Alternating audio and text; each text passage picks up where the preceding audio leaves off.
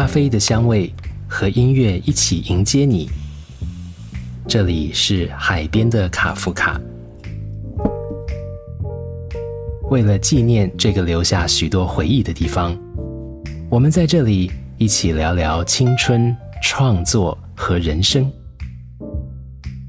欢迎收听《再见卡夫卡》。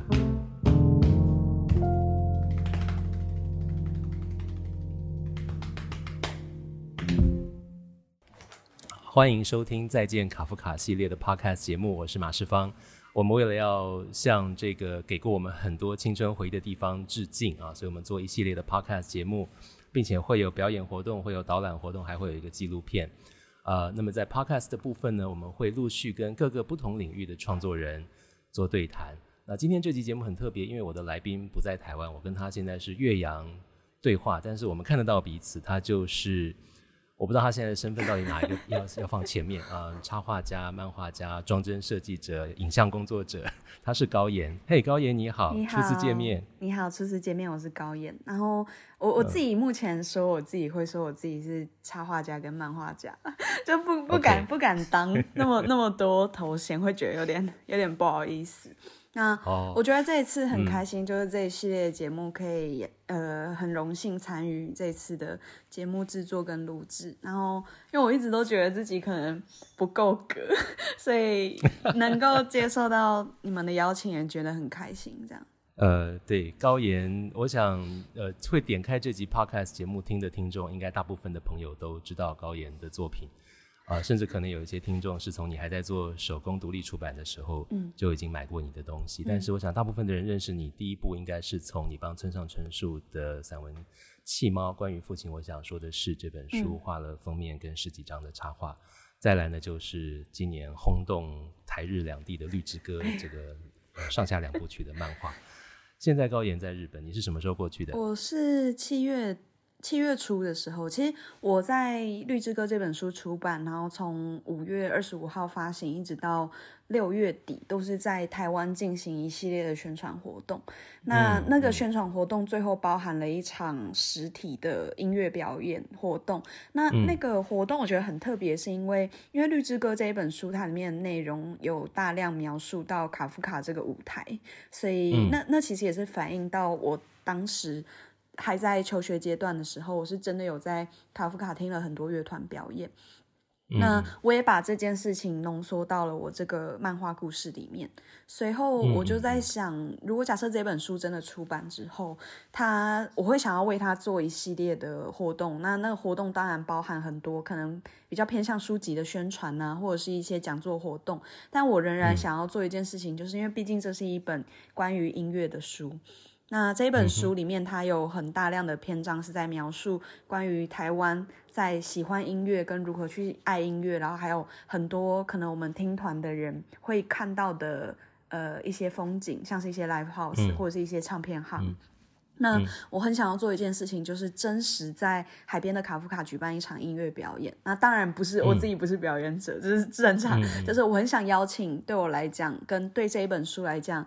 呃，意义很深远的两个乐团，一个是我的朋友 DSPS，另外一个是我非常非常喜欢的台湾独立乐团来吧贝贝。我们一起在卡夫卡办了一场活动，然后中间还有一一小段就是关于这本书的一个 talk 的一个分享，这样子。嗯嗯，对，然后那个活动是在六月底的时候举办，那也是呃《绿之歌》这一本书在台湾的最后一场。呃，活宣传活动，那随后我就到日本。那到到日本之后，我也开始做了一系列很多的宣传啊、讲座活动什么的。嗯嗯嗯嗯。呃，所以你现在在日本，等于是要在那边待比较长的一段时间。我刚刚有跟高岩闲聊一下，他说他下次回台湾会是十一月要回台北来投票。对对，非常重要的事情。那投完票就要再回去了吗？呃，投完票之后，我原本是想要再待一下，但是呃，因为投票是十一月月底嘛。那原本是想说，因为其实我这次来日本有一点赶，就是因为我一开始没有想到我会直接在这边申请长期签证。我一开始原本想像我，因为我一开始是拿短期工作签来这边，是为了要跑新书的宣传活动。是，但因为后来遇到了一些问题，所以就直接在日本申请了长期签证。那签证也算蛮顺利，就通过。所以目前是比较稳定，已经在日本找了一个住所这样子。所以你现在住哪里啊？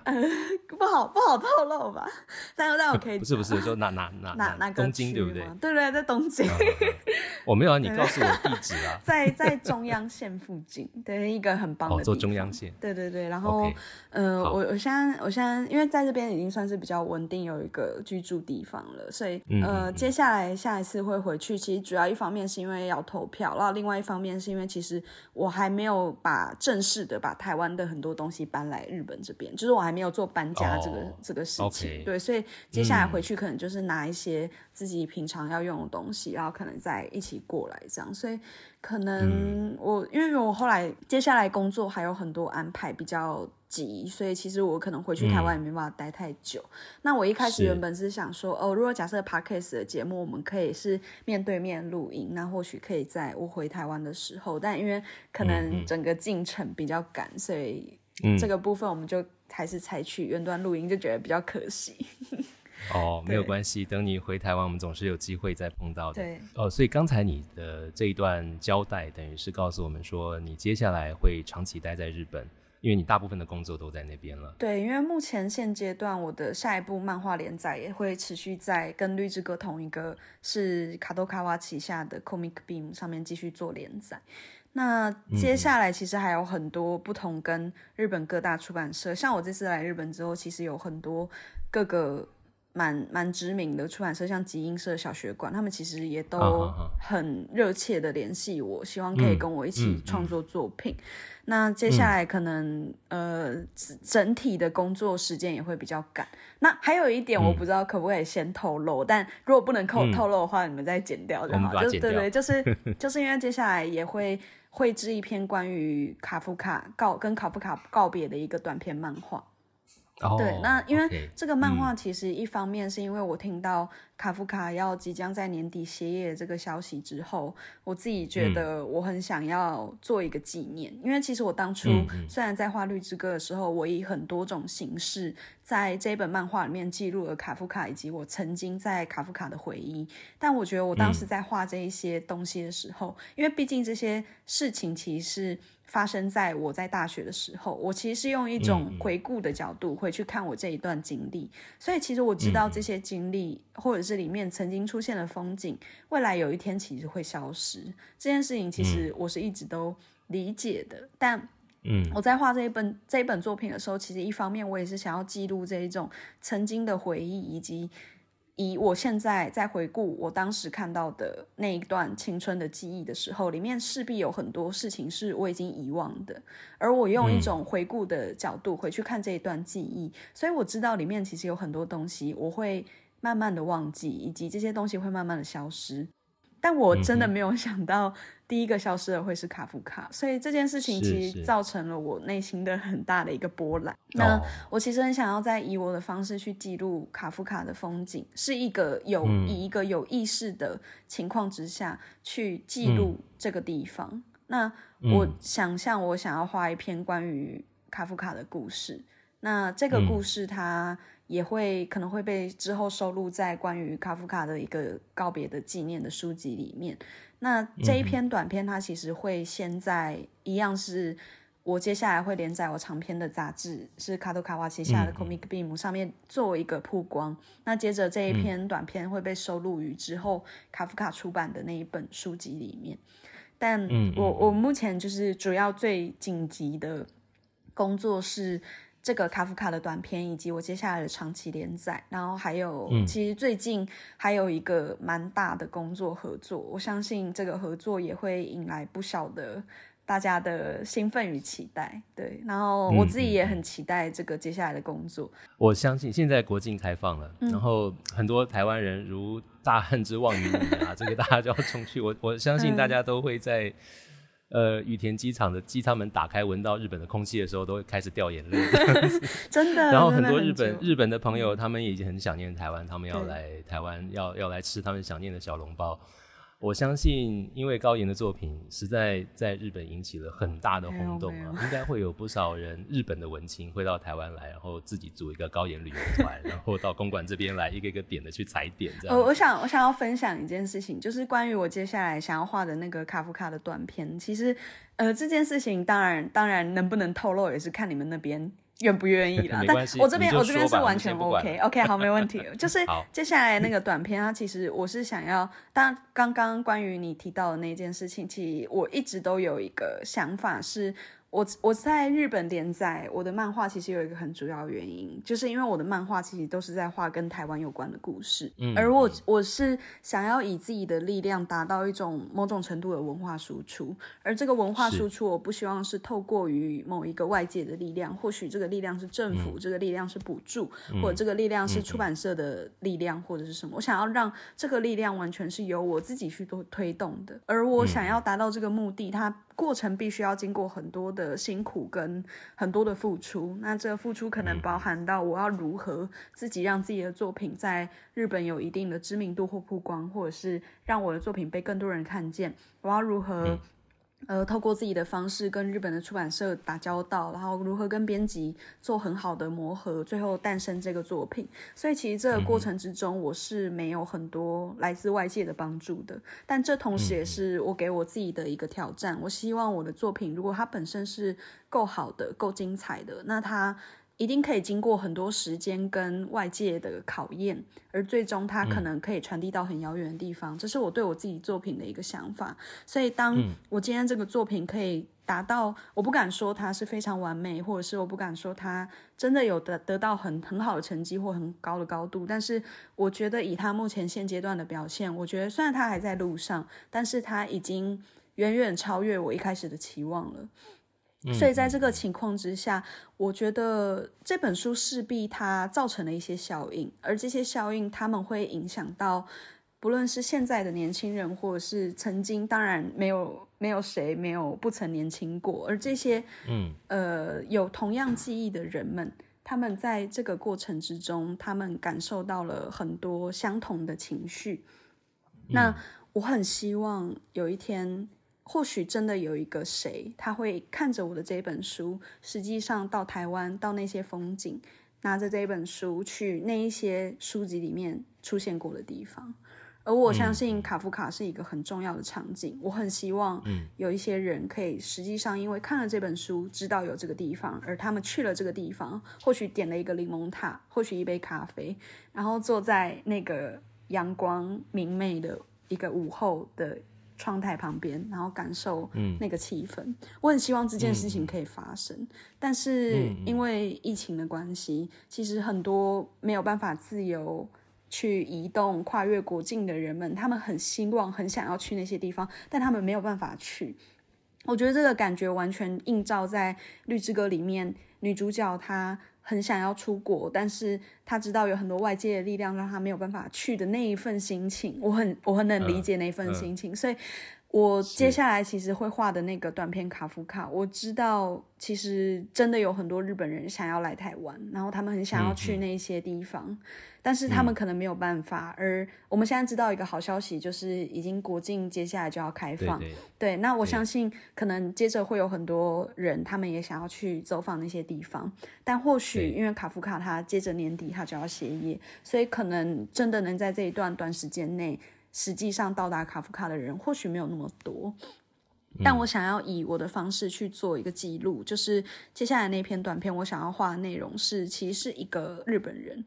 他想要去卡夫卡的一个故事。嗯，对，那我希望可以以漫画的方式去记录这个感觉。那我相信有很多人想要做这件事情，但他们或许没有办法去做。但我可以透过漫画的方式去记录这个人他如何跨越海洋，然后他来到了一个异乡，他在这个地方，他感受。这个地方跟他是如此的亲近，又如此的不同，然后并且他到了一个他一直很向往、一直很想去的地方，而这地方或许是对于生长在台湾，甚至生长在公馆附近如此习以为常、如日常一般的人的我们来讲，觉得很不可思议的一个体验。这个体验就如《绿之歌》里面的女主角，她为了仅仅只是为了细野晴臣，为了 Happy End 的音乐，她跨越了海洋，她到了日本，她到了新宿，她到了 Disc Union，她去寻找那张专辑的感觉。我相信这也是为什么日本人他们在阅读我的漫画的时候，他们会感受到一种很亲近但又不可思议的气氛。那我也希望。接下来卡夫卡的这个作品，他可以用一个翻转的方式，反而是一个透过一个日本人的角度，他看到的台湾。那接下来这一篇漫画，它其实不会有太多的台词，我大部分想要描绘的东西，其实就是风景而已。非常有趣，因为看过《绿之歌》的朋友应该都知道啊，这呃书里面很重要的一段情节，就是女主角小绿。他因为太爱 Happy End，他一定要想尽各种办法，他要亲自去一趟日本，然后亲自在东京的唱片行买一张 Happy End 的唱片。对，呃，那这个其实也是你自己当年的亲身经历嘛，你把它写进去了。啊，在还不会讲日文的时候，然后第一次一个人搭飞机出国，等于是把那段故事换一个角度，像照镜子一样去写一个日本人想要来台湾。然后到了一个看起来既熟悉又陌生的地方。嗯嗯，高岩这几年当然跟日本的朋友们有很多的交流，所以你观察到，呃，日本人在读这本书的时候，他们会感觉到很多很有趣的事情。因为我记得在访问里有有提到一个很有趣的事，是日本其实在文化产品的这个领域是一个非常拥挤的、爆炸性的，已经进入弹性疲乏状态的文化大国。对。所以，当你的作品出现在他们的市场上，不管是细野晴臣也好，是 Happy End 也好，是 Disc Union 也好，是呃，所有的这些这些文化符号或者是人民作品，对他们来说都是很习惯、嗯，很理所当然的啊。历史的定位也很清楚，相关的论述汗牛充栋。但是，就像第一个转贴你的漫画在 Twitter 上的 Happy End 的作词人，他他说看到自己的歌词夹杂在繁体中文中间。他觉得好特别，嗯，对，我想就是这个感觉吧。他后来就感染到好多好多好多那边的读者。那我相信你也会把自己的这个观察画进你的下一篇短片里面。日本他们来台北的时候。他们觉得最有意思的事情是什么？我们自己很习惯，但是看不到的部分是什么？我觉得在我这次来日本之后，因为当然在这之前，因为疫情的关系，我也一直都没有办法出国嘛。但是这一次自己第真的走访了日本，然后参与了很多关于这本书的宣传活动跟行销活动，然后还有很多讲座。实际上以最近距离的方式与读者面对面的接触。的情况之下，我其实感受到很多与台湾读者相同但又不同的地方。嗯，而我觉得这里面其中非常有趣的一个相同，是来自于我自己蛮惊艳的一件事情，就是因为我其实，在做商业出版之前，其实说说商业出版，其实也都是很近期、很近期的事情。在那之前，其实我自己还在求学阶段开始，我都是以独立出版或者是制作自己的书籍为主。嗯，那那时候会来购买，不论是独立出版或者是比较偏向 Zine 这种文化的人，其实大部分都还是年轻人。所以其实我其实很难想象我自己的读者群会有这么多不同的面向。但其实实际上，我第一次以商业出版出版我的第一本个人作品《绿之歌》之后，我感受到一件很冲击的事情。这件事情不论是来自于台湾或来自于日本都相同，就是读者群的年纪其实非常的广。嗯，而且这个广甚至是远超于我自己的想象，因为我以前在做独立出版的时候，其实这种有点少女的靡靡之音，其实大部分会 会阅读的人还是以女性为主，而且大部分年纪可能跟我相相同差不多的，大概二十几岁的人比较多。但是，嗯，我实际上出版这本书之后，我在台湾跟日本的活动分别都有大概七十六十到七十岁的人，真的。亲自来参加我的，不论是签名会或者是我的讲座活动，我觉得这件事情让我非常感动。是他们，呃，我其实在这本书里面描述的很多场景跟很多角度，都是以一个二十出头的年纪的人为出发点。但我觉得很有趣的地方是，每个人其实他们都经历过相同的二十岁，而这个这个相同，我觉得非常。奇妙的事情是，这件事情是历久不衰的。就是不论是三十年前的二十岁，或者是四十年前、五十年前的二十岁，跟现在二零二零的二零二一、二二二的我们的二十岁来讲，其实他们都是有一定程度的相连的。而这件事情，它完全映照在我自己的作品当中，就是每个人在阅读我的作品的时候，他们是有共感，他们是有那种联系跟互相彼此好靠近的一个感觉。而我透过了，不论是这本书出版之后，实际上被阅读，以及这些实际上阅读我作品的人，他们来参加我的活动，给予我的很强烈的 feedback，这些东西都给我很多的力量，让我知道。其实我们每个人都是如此的靠近，而我觉得这本书它记录了某一种群像，这种群像它是不会老去的，它是不会随着时代被冲淡，它是永远存在在那里，是一群热爱音乐、热爱文学、热爱电影的人的共同记忆，而这个共同记忆被我以这样子的方式保存，我是感到非常的。满足的，因为我其实一开始并没有想象到这本书会有这样子的力量，但它出版之后，它被阅读之后，它这些读者带给我的这些感动，我感受到的事情是，这个力量它是跨越海洋的，它是不分年龄的，而最终的这些东西回馈到了我的身边，以及回到了这些读者身边，他们在这个之中看到了曾经的自己。这件事情是令我令真的非常感动的一件事情。嗯，对，嗯，其实就像你在青春时期听到了五十年前的 Happy End，一下就被打中了一样。对，那个就是就是五十年前的青春，但是青春还是一样在那边闪闪发光嘛。对，就像我在我的青春期听到六零年代的摇滚乐一样，嗯，那个青春就在那边闪闪发光，马上就打中了，因为我们在精神上马上可以连接到那样的状态，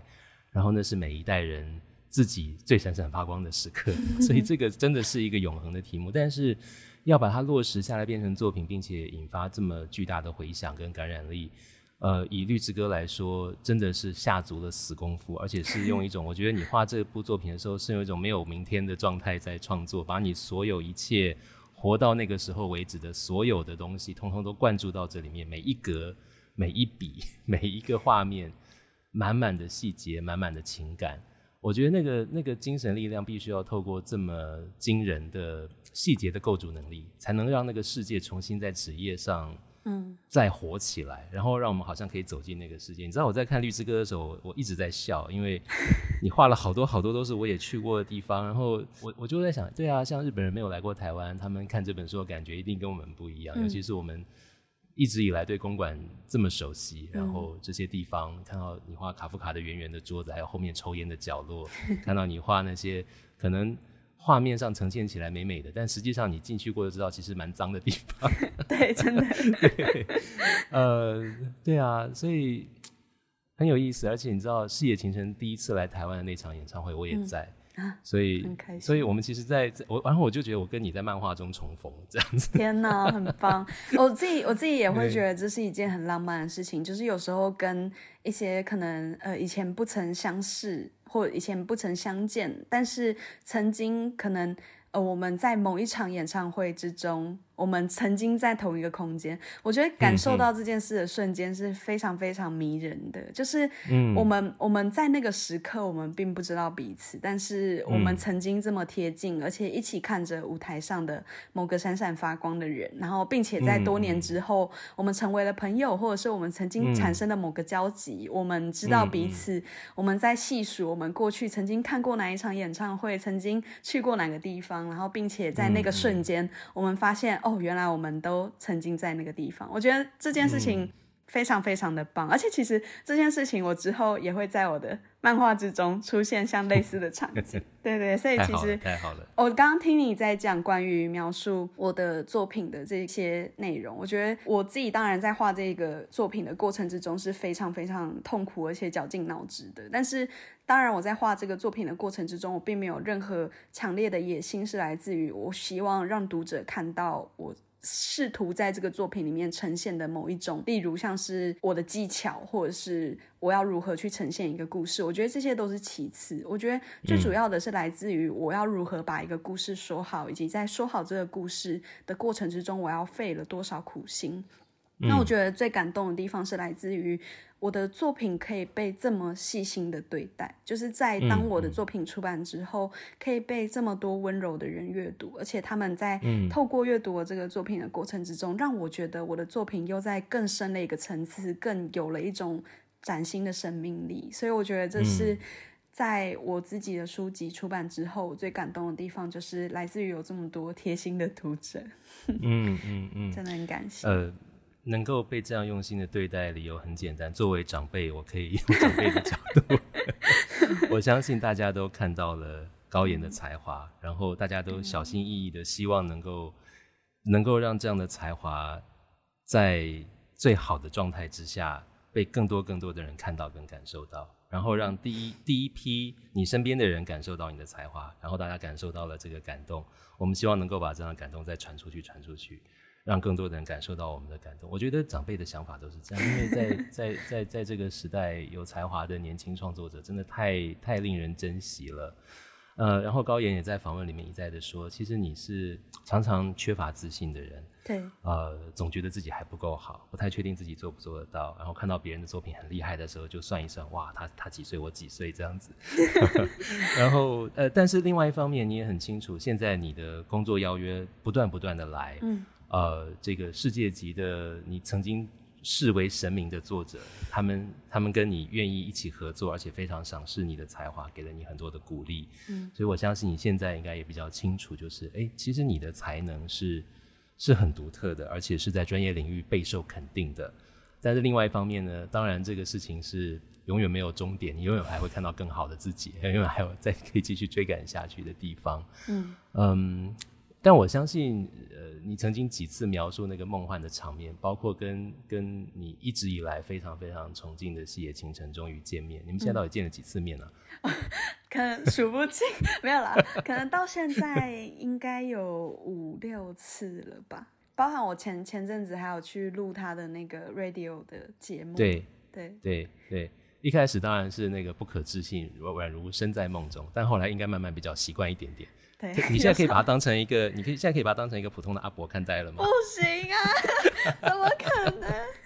我上次我上次去他的 radio 节目的时候，整个紧张到我前一天还大哭哎，就是你还紧张到大哭啊？对，就是因为我觉得我不可能，我不可能跟他面对面这么自在的聊天，因为他对我来讲还是一个太神圣的存在了，对啊。哦哦哦。但后来呢？实际上去上实际上，其实我在录节目的过程之中，因为因为我知道我会很紧张，而且毕竟我不是在用我的母语说话，所以我知道我一定会非常的紧张，跟不知道该说什么。因为其实我之前虽然跟谢先生见过很多次面，但是其实我们每一次见面都是，例如像是在演唱会的后台，或者是嗯呃，可能呃，像之前我们第一次见面，其实是那时候其实主要是谢野先生他在拍摄他的五十。呃，出道五十周年的记录纪录纪录片，对纪录片。那时候他在拍摄纪录片的时候，其实是导演想要捕捉几个谢野晴臣他在台湾的巷弄的镜头，以及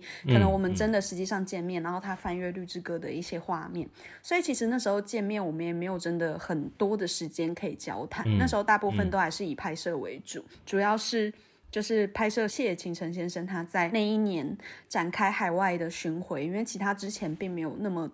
多的海外巡巡演的机会，而且甚至是他第一次来台湾，然后也第一次去了香港，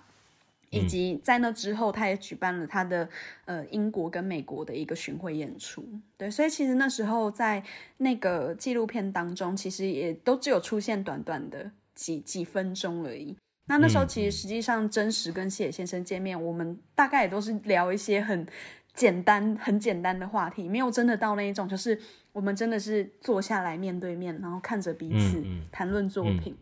我觉得这对我来讲都是有点太过遥远到我很难去想象的过程。所以，所以那时候那一天，就是在我得知我可以去上七野晴臣先生节目的时候，以及到我真实前一晚我要开始准备我到底要跟他讲什么的时候，其实我是非常非常焦虑的，是很难想象像。一般人可能或许知道今天可以跟一个自己一直很喜欢很喜欢的歌手见面的时候的那一种兴奋，是你真的是完全哑口无言，你没有任何想跟他说的话。你当然在对你当然在心中你会有 非常多想要跟他倾诉的事情，但实际上你真的坐在那里的时候，你就顶多只能跟他握个手，就是你是说不出话的。所以那那一天我非常非常的焦虑，我不知道我到底该怎么办。然后，但是我想到一件事情，就是，而且我相信有看过《绿之歌》这本漫画的人，大概会知道《谢倾城》对我来讲真的非常重要。所以那时候我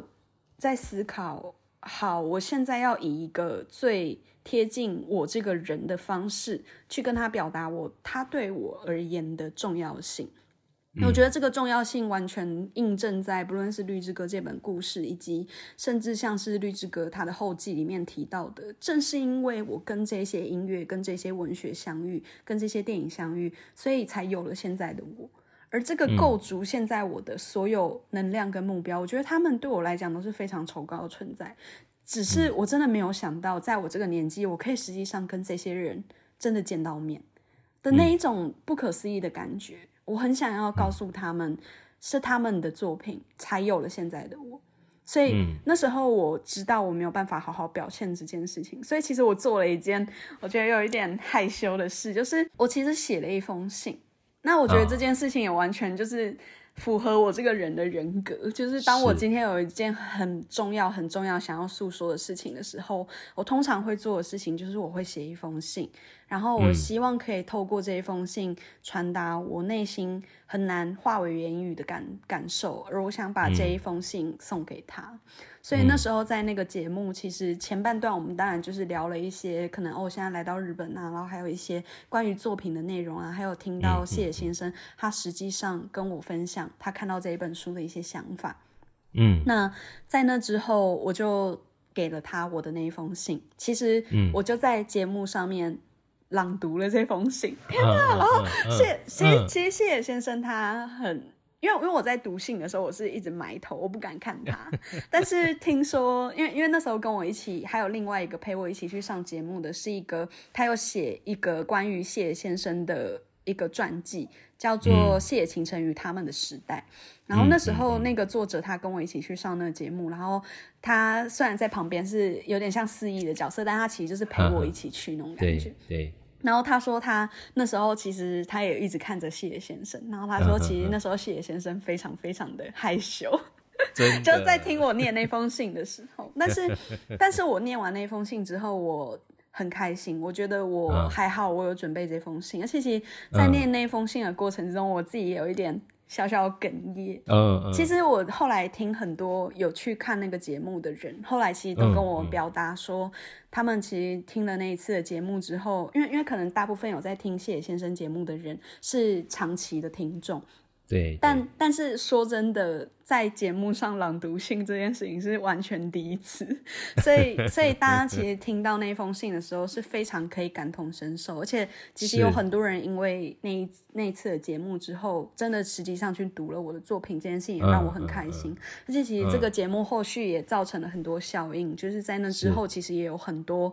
呃，不论是展览的邀约啊，或者是呃一些广播节目的邀约，其实他们都是因为听了谢先生的那次节目，然后他们觉得很感动，所以来联系我的。那这件事情也让我觉得非常的开心。那其中还有就是，我觉得呃，当然在上那个节目的过程之中，当然不只有开心跟感动，还有一些让我出乎意料的事情，就是包含像是其实。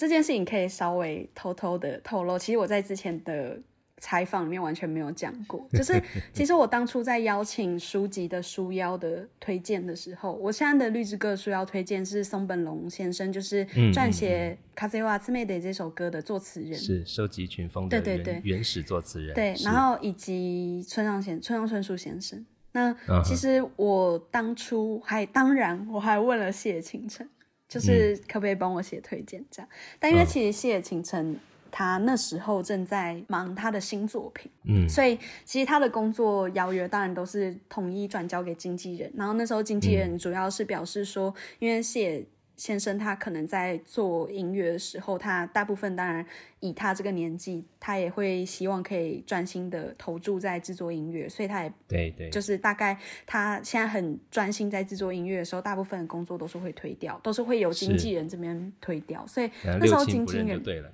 对对对，所以那时候经纪人其实有跟我说，就是他现在正在制作音乐，所以这件事情可能没有办法，但他也很期待之后可能还有各种合作的机会这样。然后，所以其实那时候我们就跟出版社就是。想说哦，那出版社就转达我说这件事情可能没有办法成，但是其实我听到这件事情的时候，我并没有任何的难过或悲伤。我那时候听到这件事情的时候，第一个进入我耳中的是谢先生竟然正在制作新的音乐，这件事情让我非常 兴奋。就是 是他今年已经七十五岁，但是他仍然在做新的音乐，这件事情让我觉得这就是一个创作者。就是他，不论他现在几岁，他仍然在做他最喜欢做的事情，而且这个每一件事情都是不断的、不断的挑战自己、推陈出新的。这件事情让我非常的感动。所以，其实，在书籍出版之后，一直到就当然，平常我闲来无事，也不可能有，也没有任何管道我可以去联络谢清晨。所以，当然，书籍出版之后，我知道出版社有寄给他，但是我一直都不知道谢先生到底有没有。看那一本书，嗯，当然我知道，因为他是一个喜欢漫画的人，所以他会看。我觉得这件事情应该是很理所当然的。但是，你知道，就是身为一个非常非常喜欢他音乐的人来讲，我觉得这些事情到我真实发生在我眼前，我都还是会不敢置信。所以，嗯，后来其实我都是。不太敢去探听这件事情，就是我当然想知道他对于这本书的感觉是什么，因为毕竟里面有大量描述到关于他、关于他那个年代以及一个年轻人是如何接触他的音乐的。但是我觉得，我觉得在书籍出版之后，一路到就是我实际上真的去录制他的广播节目的那个前戏，我都是非常紧张的。嗯，那在那其中有一个访谈，是一个日本的蛮知名的一个很大的音乐网站，叫做那个 Ongak Natali，就是音乐 Natali 这个网站。然后那时候我有一个关于他们的采访，那那时候那个采采访的记者其实有跟我说他。在前阵子去谢清晨的 radio，就他的那个广播节目的，他的那个呃录制的他的那个 studio，他其实是他平常在制作音乐的一个 studio，所以那时候他去他的那个地方参观的时候，他其实有看到谢先生把我的漫画放在他的桌上。我其实那时候知道这件事情的时候，我非常开心。然后到我甚至真的实际上踏入他的 studio，然后去跟他一起录制节目的时候，我的确也看到他把书就放在他的桌上，然后以及他跟我侃侃而谈他对于这个作品的想法的时候，我真的是非常非常开心跟感动的。而且甚至在那个节目录制完之后，他还跟我交换了他的私人 email。他就说，就是有任何事情都可以跟我讲。然后我就觉得很开心。那 你后来有写过 email？有有有，我后来有寄一封 email 给他，就跟他主要是表示说，就是那一天录制节目，然后我很开心，然后也很谢谢他这样子。嗯然后他也很快的就回复了我这样。然后我现在最期待的两件事情，第一件事情是，如果假设《绿之歌》可以变成电影的话，我很希望谢清晨可以在里面出现，因为毕竟 里面有很多。有很多他的场景，然后我很想 再听他的演唱会，所以我很希望他可以再出现。然后再第二点就是，我很期待明年他生日的时候，我想要写一封生日快乐的 email 给他，一个很一个很享受的一个期望，这样子。嗯，所以谢他到底跟你说了什么？在他看完你的这部作品之后？其实他跟我讲，他在看这一本书的时候，他会觉得很不可思议。他觉得这是有一种抽离的感觉。他会，他会觉得，因为你知道，就是我们每个人在做这些事的当下，我们当然都不会想象未来的有一天，我的作品可以这样子去影响一个人。嗯，因为我们本来做这些目作品的意义跟目的，本来就不是为了这个，而只是这个作品它。真的，因为它太好了，然后它随着时代，它不断的被很多人阅读，被很多人感受，然后并且这个作品实际上真的去影响了某些人。或许这件事情真的会发生，但一个好的创作者，我觉得他不会去想象这些事情。嗯，那谢野先生，我觉得他也是一个这样子的人，而且毕竟他是一个非常谦虚的创作者，他并不会因为自己。你知道他如今已经是一个音乐巨匠，他影响了非常多，不论是国国内外非常多音乐人、年轻人，很多创作者，他带给他们很多新的感觉跟体验。但我觉得人，他即使是一个这么这么伟大的一个音乐家，但他仍然不会觉得自己是一个很了不起的人。他其实就是一个非常很普通，然后非常。呃，坦然、诚实，非常棒的一个创作者而已。所以，其实我觉得在这个过程之中，他在阅读我的那个作品的时候，他其实并不会想象说，哦，其实，在舞台上这个闪闪发光的人就是他自己。他反而会觉得有一种抽离感。他觉得，嗯，当他感受到他的音乐真的这样子去影响到一个人，而且这个人甚至还不是一个日本人，他可能是一个外国人，他是一个很就是可能。呃，非常非常年轻的一个创作者，他感受到这件事情的时候，他当然是非常非常感动的。然后我觉得他那个感动，在他那一次我们在对谈的过程之中，我完全他有把这份心情传递给我。然后我觉得那个一个小时的过程是非常非常至深难忘的一一次体验。嗯嗯，太好了。呃，其实我好像也可以。也可以体会细野先生的感动从哪里来，因为他虽然已经被写入历史，注定会是一位了不起的不朽的音乐人，影响了这么这么多的后辈。但是那个事情，你说影响从哪里来，要怎么去具体的描述它？最后可能是要落实到一个来自台湾的，可能创作这作品的时候才二十多岁的小女孩，她因为她的作品而而创作了这么样的五百页的漫画，呃。那个那个进入到那个细节的时候，我相信那个感觉是非常非常不一样的。那跟平常大家只是对你鞠躬哈腰或者跟你一再的说谢谢是非常不一样的。嗯，呃，所以我觉得这也是你当然在写这个书或者呃在在创作这个作品的时候，做梦都不会想到他能来到这么远的地方。然后呃，当然他也他也让你的人生。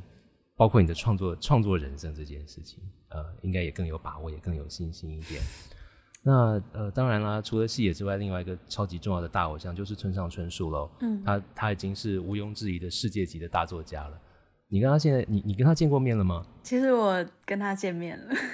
嗯嗯。对，但因为因为村上先生他是一个就是不太透露他不不太透露他私人隐私的一个人，就是嗯，他甚至是。几乎很少帮别人签名，或者是他是不参加任何公开露面活动的一个非常隐神秘的一个人。所以其实我自己真的实际上虽然已经跟他见过面，但其实跟他见面这件事情，当然其实也没有透露给太多人知道。嗯，对。但是其实我们在上个月有正式见面，而且我们还见面不止一次。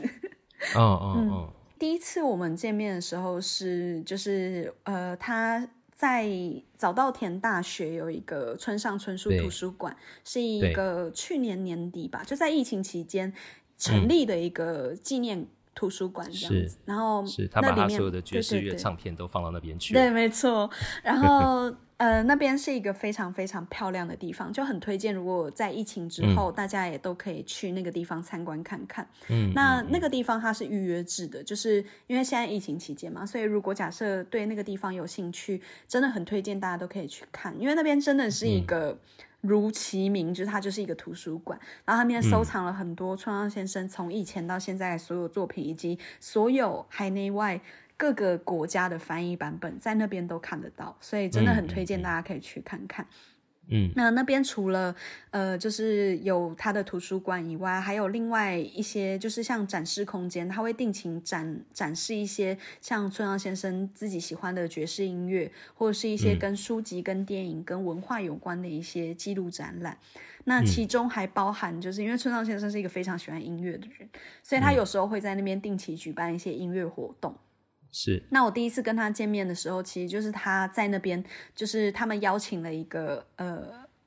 乐团，也算乐团嘛，就是一一个唱那种 o e l a 的一个组合团体的一个演唱表演演出。那那时候，呃，村上先生的事务所联络我说，他们那一天的表演，村上先生也会去，所以他他们希望我们可以在那边就是稍微见个面，然后可以聊。聊聊这样子。所以那时候我是在表演活动前一个小时先到那边，那接着我们就跟我就是跟春阳先生见面这样子。嗯，那我们就呃见面，然后稍微小聊了一下之后，接着就一起去听音乐表演这样。所以那是我们第一次见面。那第二次见面的时候，其实是。因为其实我们第一次见面当天，就因为村上先生他在日本这边有一个叫呃村上 Radio 的一个广播节目，那那个节目的制作人那时候刚好也在现场，所以那时候他就邀请我说：“哎，有没有兴趣去 Tokyo FM 一起去听他们的录音？”所以那时候我就受邀去参观这样子，所以就第二次见面就是去。听现场版的村上 radio，好好棒哦，好棒的经验，很棒的一个体验，就是现在想起来都觉得是梦一场。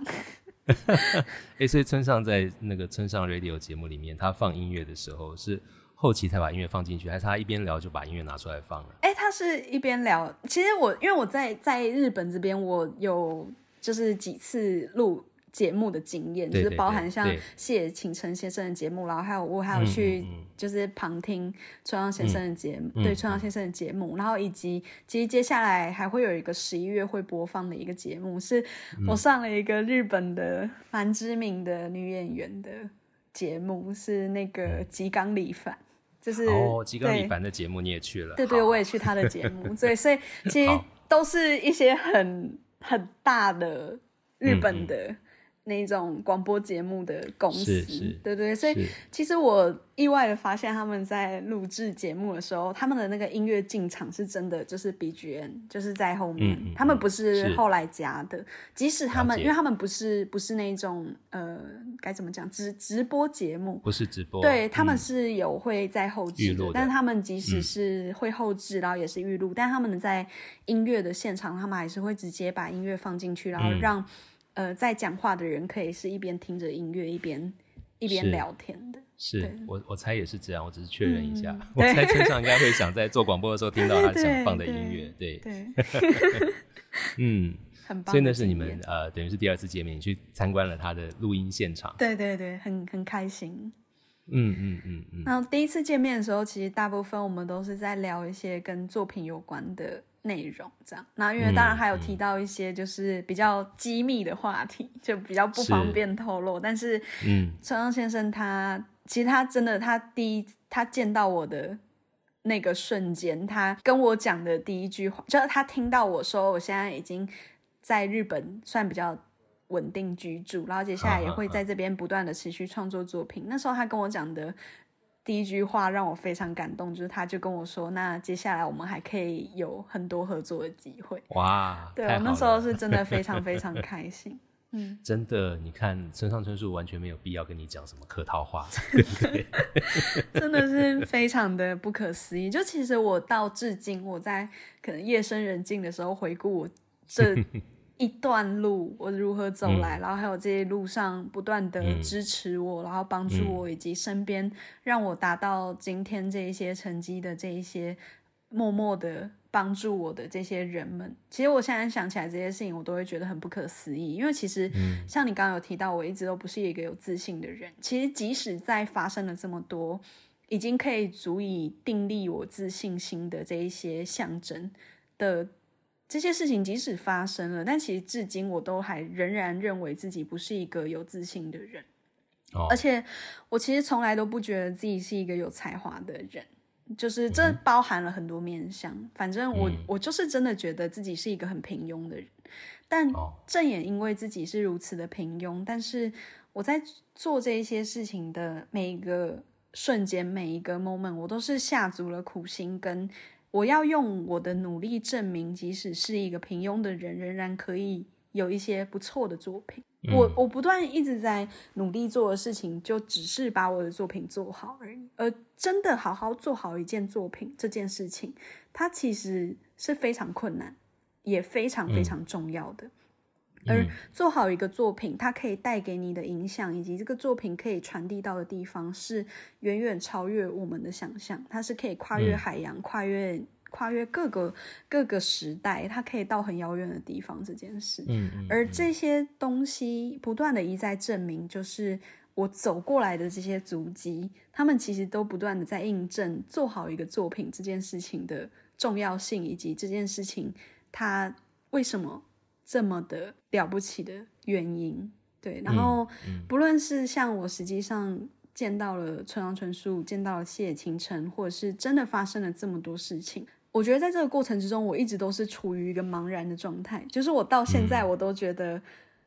怎么会发生这些事情？就是可能真的夜深人静，我回想这些事情的时候，我都还觉得这就是梦一场。我没办法想象这些事情真的真的发生在我身上，即使他们已经发生了。所以我到现在都是非常知足感恩的。即使在我做完《绿之歌》之后，我所有心中复杂的情绪沉淀下来，他们最后浓为一个很强烈的一个感动。这个感动是感谢。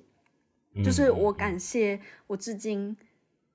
造成我培养我蕴含成现在的我的这些能量这些作品，他们让我有了今天的这些这些足迹，并且我创造出了这个作品。这个作品它影响了我自己，它也同时可能会带给未来各个不同的人、不同国家的人、世界各地的各个地方、各个角落，它会。传递到很遥远的地方，而这些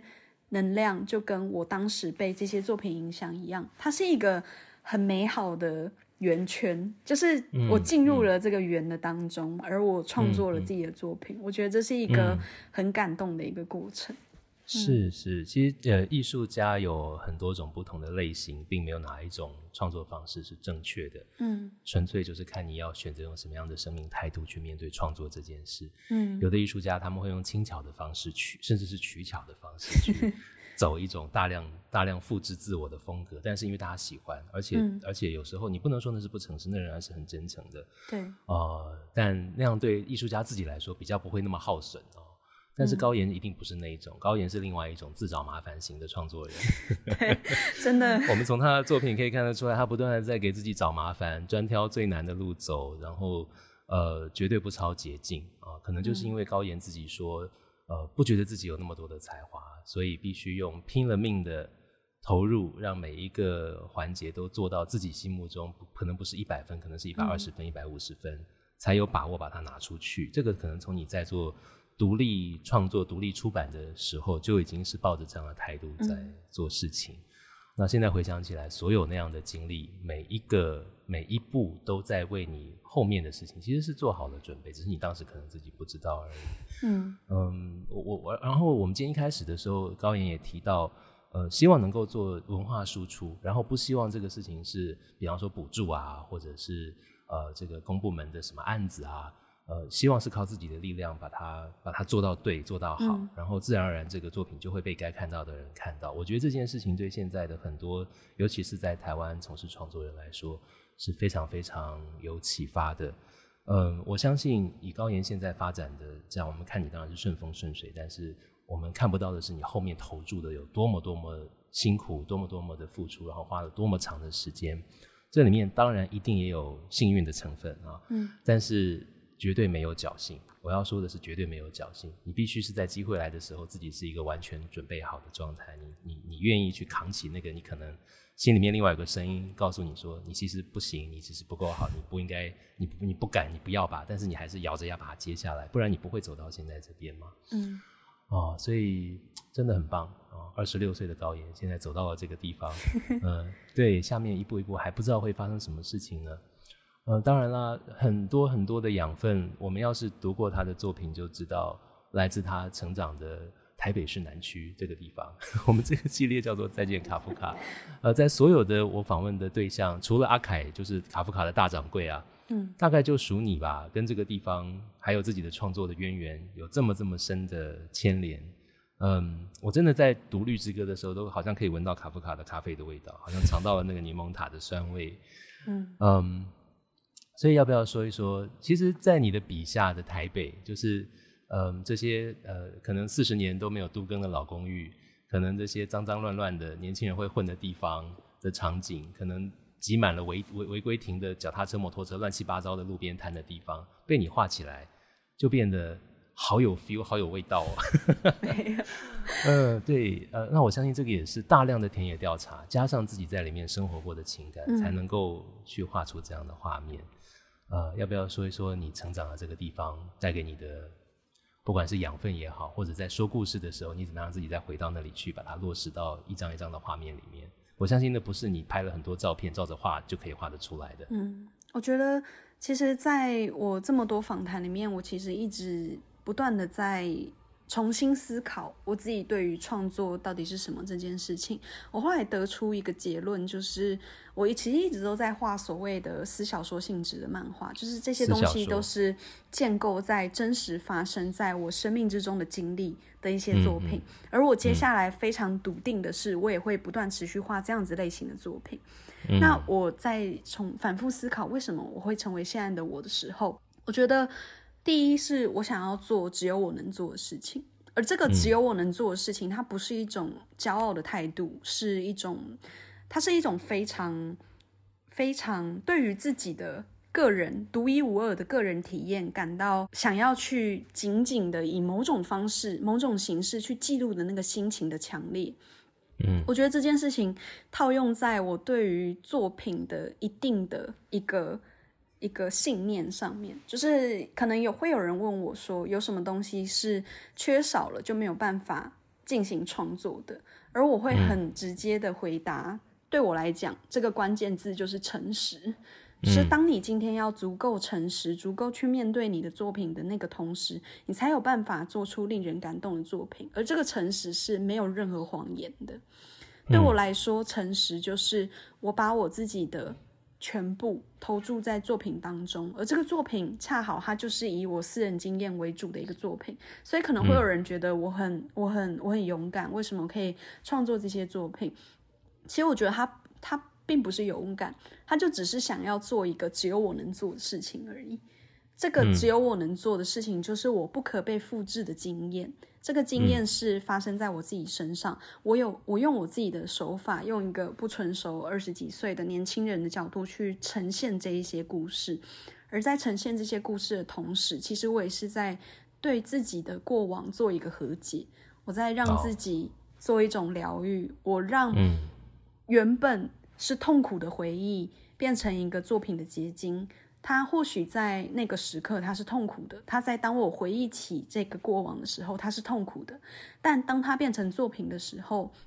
这个痛苦的记忆它并不会仅仅只是痛苦，而这个升华是我对于我自己作品的一个一个寄托跟想象。我希望它可以有这样子的力量，所以当我今天回去重新思考为什么我创作，为什么我。诞生在这个世界上，我感受这些情绪，我如何把这些情绪化为作品的养分的时候，我觉得能够去思考这些事情，虽然本身是寂寞、是痛苦的，但它同时也是幸福的。我可以用这样子的方式去把那一些或许别人过目即忘，或者是那一些我们觉得很痛苦的经历，变成不再只是痛苦的一些感动。所以，当我在去。描述《绿之歌》这个故事，以及这个故事，它的确就是在我从小生长到大的公馆周遭一带发生的时候，我回去重新看这些街道，这些我每天经历、每天走过的痕迹，我会觉得这些日常就是我最想记录在作品当中的东西，就好像是我们年轻时的一段回忆。我们可能曾经在哪一家咖啡厅。曾经跟哪一个我们喜欢的人一起肩并肩，可能喝了一杯咖啡，或者是吃了某个蛋糕，或者是我们曾经去听了一场演唱会。我们想要把这每分每秒烙印在我们的记忆当中，即便我们知道忘记、忘却一件事情是会很理所当然、公平的发生在每个人的生命当中，但我们仍然想要做一种反抗。我们想要去记录那个瞬间，我们想要让这些美好。永远、永远永存在自己的记忆的某一个角落。而当我们有一天，可能二十年后，我们长大了，我们再回去重看这一段年轻经历的时候，我们会发现，我们真的忘了很多。但是，这个忘记不不也是成长的一个过程吗？所以，当现在的我可以用我这样子的经历去记录我的二十岁的时候，或许有一天我三十岁、我四十岁，我回去再看这段经历的时候，我会觉得它不成熟，我会觉得它很。他很幼稚，他很天真，他很纯真，但他是回不去的那种感动。所以这也是我觉得为什么很多人在阅读我的作品的时候，他们可以感同身受，同时他们可能也会感觉到有一种刺眼的感觉，就是这个这个经历是我们回不去的，但我们仍然想用某一种方式记忆在我们的生命里。而我很开心的是，我可以在我这个年纪以这样子的方式，把这一段经历永远永存在这一本作品当中。或许以后我变成熟了，我会觉得这本书是幼稚的，但是这个幼稚就是我现在的我想要保存的东西。而不论像是里面出现的哪一个很日常的街角，或者是那些卡夫卡里面。像是卡夫卡的阳台，这一些曾经带给我很多很美好回忆的地方，我觉得他们全部都是我想要透过现在的我，在这个年纪以这样子的手法记录在这个作品当中很重要的一些元素跟一些象征。而未来我们再回去重看这个作品的时候，我们会发现台北变了，我们也变了，但是这个作品是不会变的。嗯嗯嗯。所以高岩的《绿之歌》，同时其实呢，也替二十一世纪的台北留下了很多生动的风景。就好像我们现在回头去看台湾新电影，会好像哇，原来他们那时候是在这样的一座城市里面活过的。对，呃，高岩也一再的提到杨德昌对你的影响。嗯，我在看到你画那个台北的。那种那种分租公寓的楼梯间，然后上面喷了那个什么通水肥啊，修修厕所的那个有没有？嗯，我想到杨德昌当年刚回台湾来的时候，他因为离开很久了，回来看到台北，我们其实对这座城市有很多我们自己的抱怨跟不爽快，然后很羡慕人家把东京、纽约长那样，我们也希望我们可以长那样。那回来回来看到正在急速都市化的台北，看到里面有一些乱七八糟的东西，他反而觉得特别有趣。嗯，所以他把他把那些东西拍进他的电影里。就变成了非常独特的影像语言的一部分啊！我在看你的漫画的时候，其实也有同样的感觉。这就是用一双非常细腻的眼睛去看到这里面的生活的气息，而且有时候会有一种陌生化的效果，让我们重新体会到哦，原来我们真的是这样子的，在这座城市里面如此生活过的啊！当然，我跟高岩有不止一个世代的差距，但是就像你自己说的，这里面很多的很多的东西的核心是那份情感。当那个情感成立的时候。呃，所有的这些无生命的物体也好，或者是中立的场景也好，也都一下子活了起来。这也是为什么你在呃，比方说去日本有这么多可能六十几岁、七十岁的读者也会来跟你致意吧，因为他们也看到了自己闪闪发光的青春。其实跟高岩可以聊的很多啦，我们真的要聊。对啊，我也在 Fuji Rock 看过 Y M O，站在烂泥巴里面，对，超棒。然后去逛 Disc Union，我们是去不同的分馆，然后会去找挖不同的东西。嗯，这个你读的很多很多的书，也是我我读的，我读过的一些书，所以有很多的，包括你喜欢珍妮佛伊根的那本书，呃，有很棒停顿的歌的这个概念，时间的这些都是很有意思的，对。呃，时间的吃人，他他他的新的长篇小说好像也快要在台湾要出，真的吗？非常非常的期待。不过这样下去就没完没了，我们下次再接着聊吧。没问题。呃，我我们这个系列的 podcast 最后总是会问我们的来宾同样的一题，就是既然海边的卡夫卡在公馆的创始店即将要告别了，那要点一首歌为他送行的话。要点哪一首歌呢？我相信这个问题对你来说应该是脑中一千首歌转来转去。但其实我有一个非常非常直觉性而且快速的答案呢，就是因为其实我第一次去卡夫卡，以及我最常去卡夫卡的原因，都是因为就是我当时很喜欢很喜欢台湾的独立乐团来吧贝贝，来吧贝贝，对，然后。我有我很多很多回忆，都是我在听我在卡夫卡听贝贝的回忆，所以嗯，我觉得卡夫卡对我而言就是